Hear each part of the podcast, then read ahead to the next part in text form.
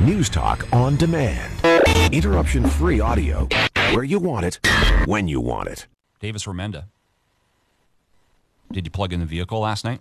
Well, absolutely, I did. Yeah. So yesterday at this time, it was minus 17.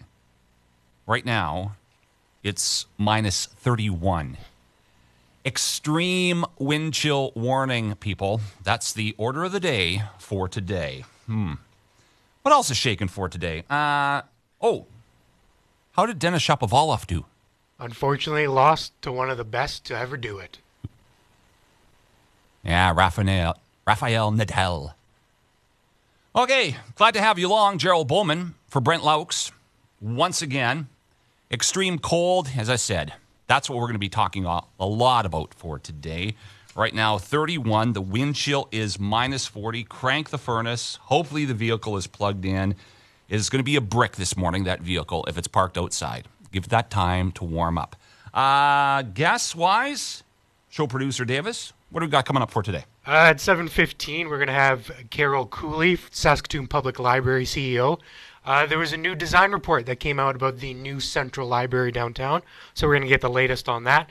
And then just an hour after that, at 8.15, we're going to hear from Laurie O'Connor with the Saskatoon Food Bank and Learning Center. She's going to tell us the impact they've been seeing about, obviously, the rising prices of food and the supply chain issues that they're having. So we're going to get an update from Miss O'Connor on that. Thanks a lot, Davis, for that show wrap. Also coming up this morning, uh, we'll talk more about the, the big truck convoy that's made its way through Saskatchewan yesterday.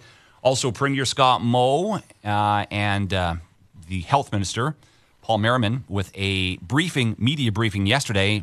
And the end result, well, nothing new. No new restrictions, anything like that, but we'll get some comments from uh, Premier Scott Moe, Ryan Meili as well. Clark Gillies, we're going to hear some, just a, great story from Bob Bourne. Bob Bourne is a uh, fellow teammate of Clark Gillies. Clark Gillies passing away on Friday. Great player with the New York Islanders.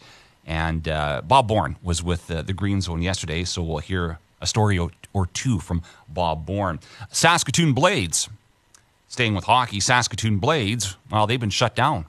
Uh, COVID goes through the team. I think at least nine players affected. So they were supposed to be in Medicine Hat tonight. No. They were supposed to be in Lethbridge for tomorrow.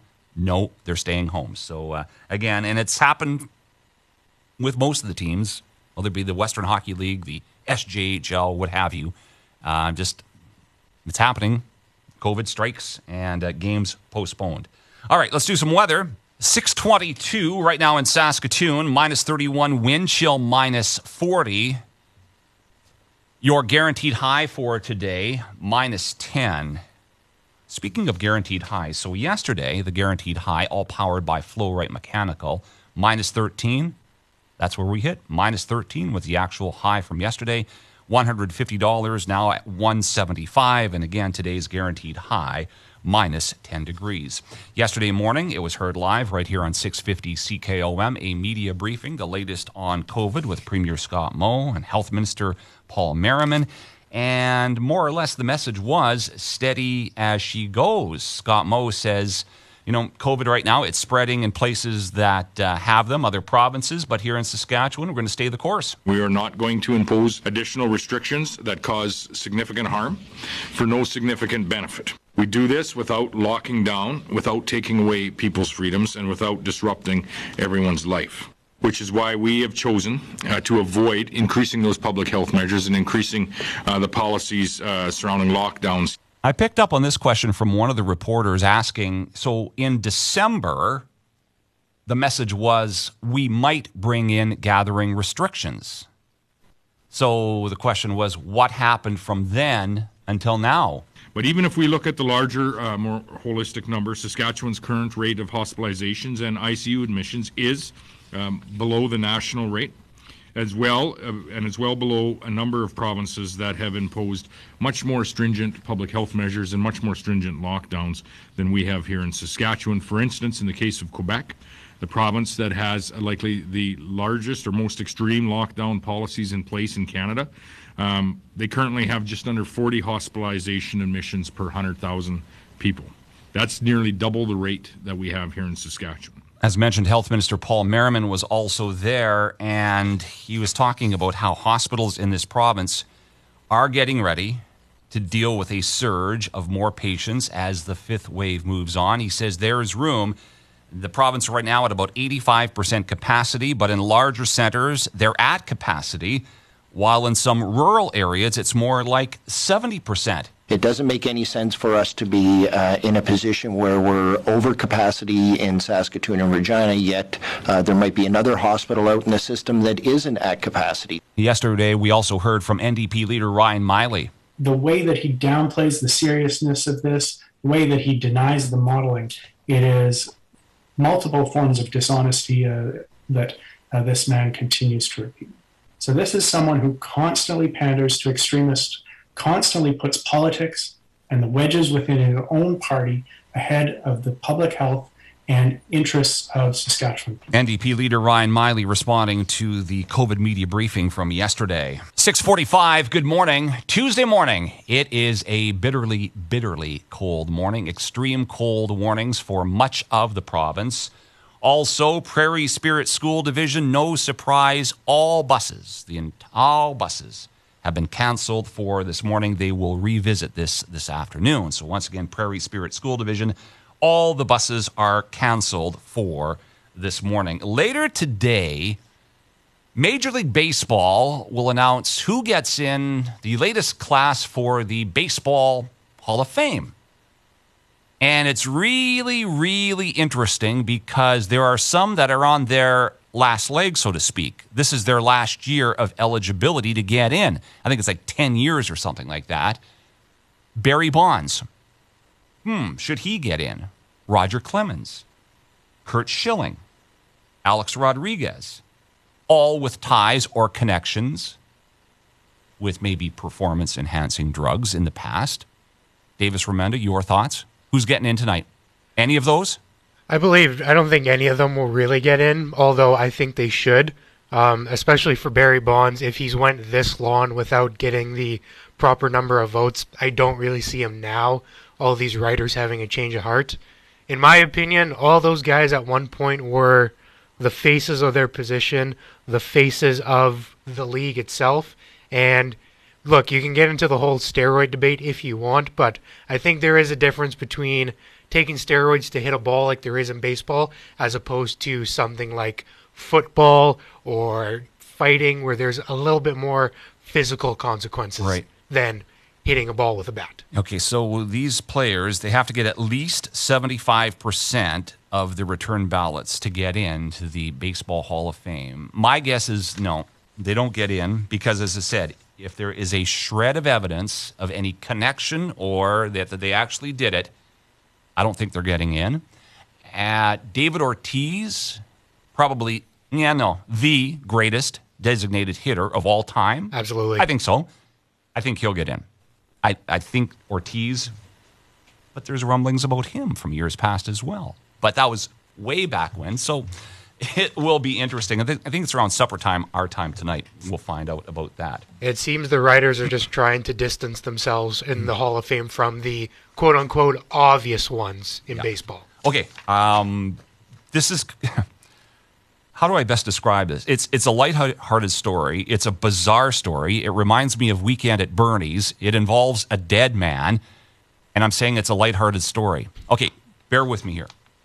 Uh, the place is called Carlow, Ireland. Over the weekend, man goes into a post office and says, "I'm here to collect a pension for a guy by the name of Peter Doyle." Well, the person says, Well, no, Peter Doyle has to be here to collect his own pension. So the guy leaves, kind of a little bit of a huff, returns later with two others. And they're really close together. And they walk into this post office. Peter Doyle is 60 ish. He's one of the three. But Peter Doyle is being propped up by these two other guys. And the hat, there's a hat on Peter Doyle, and it's kind of low on his face. So, you know, the people at the post office, they're, okay, is he okay? Like, a woman saw these three enter the post office. She lives across the street. She told police that um, Peter Doyle looked unwell and his feet were dragging on the ground when he entered the post office. the two men claim that Peter Doyle was just had a heart attack and he was deceased. Then all of a sudden they figure, oh, this the gig is up. They drop the body at the scene in the lobby of the post office and run away. Ambulance is called in. Peter Doyle, 66 years old, is pronounced dead at the scene. So now police are doing a whole investigation. Did he die at the post office? Was he dead earlier in the day? Was there foul play involved? Uh, they say they believe Peter Doyle was alive earlier that day rather than being dead for many hours. Foul play has been ruled out by police. Arrests are expected to be made. But again, just one one bizarre story coming out of Ireland. 654 yesterday through Saskatchewan, a big, big truck convoy. And they're upset with a vaccine mandate from the federal government at the border in terms of being vaccinated, crossing the border, coming back into Canada. And as I said, many, many trucks and vehicles making their way through Saskatoon and also Regina and Balgonie. Let's bring in 650 CKOM's Britton Gray for a recap of the day that was yesterday. Hundreds of semis and vehicles were met with cheers and honks as the trucking convoy made its way through Saskatchewan. Supporters were parked along the highways and at the Flying J in Balgonie waiting for hours for the convoy to go by. Miranda Gager was with the convoy and came from Lloydminster. She says she's one of the organizers, and about 400 vehicles joined in on the convoy on their journey. Been an absolute roller coaster, but no matter what you throw at us, we're never going to back down and we're never going to stop. Uh, freedom is essential in Canada. It's what we've built Canada on, and that's what we stand for: is absolute freedom in all aspects. What sparked this protest was recent government mandates that required truckers coming into Canada to be fully vaccinated or quarantined for 14 days. While she's not a trucker, she says she has family who are. I know just how important our truckers are. I mean, we want to talk about frontline heroes. We would have nothing without truckers, you know, so um, it's absolutely imperative to support our truckers, yeah. Before coming to Regina, the convoy went through Saskatoon, where was also greeted by hundreds of supporters. Tawanda Ebedine and her husband have been trucking for decades together. They were at the Saskatoon rally and appreciated those who turned out, even though they said they were taking a hit to the pocketbook. I think people are just fed up with what they've been going through for the last two years. I'm unvaccinated. He's unvaccinated. He got stopped. I mean, he can't go across the border anymore since last week. So that's cutting into our revenues. Don Patterson has been a trucker for 45 years and says there's multiple reasons for the protest. High rate of fuel, they, everything. You know, like you, you, you've got to uh, do this so you can work. For two years, we were the king of the roads. Now we're we have to do this to have a job. 650 CKOM's Britton Gray with that report. We'll have more on this coming up at the 7 o'clock news. CKOM News Time, 657.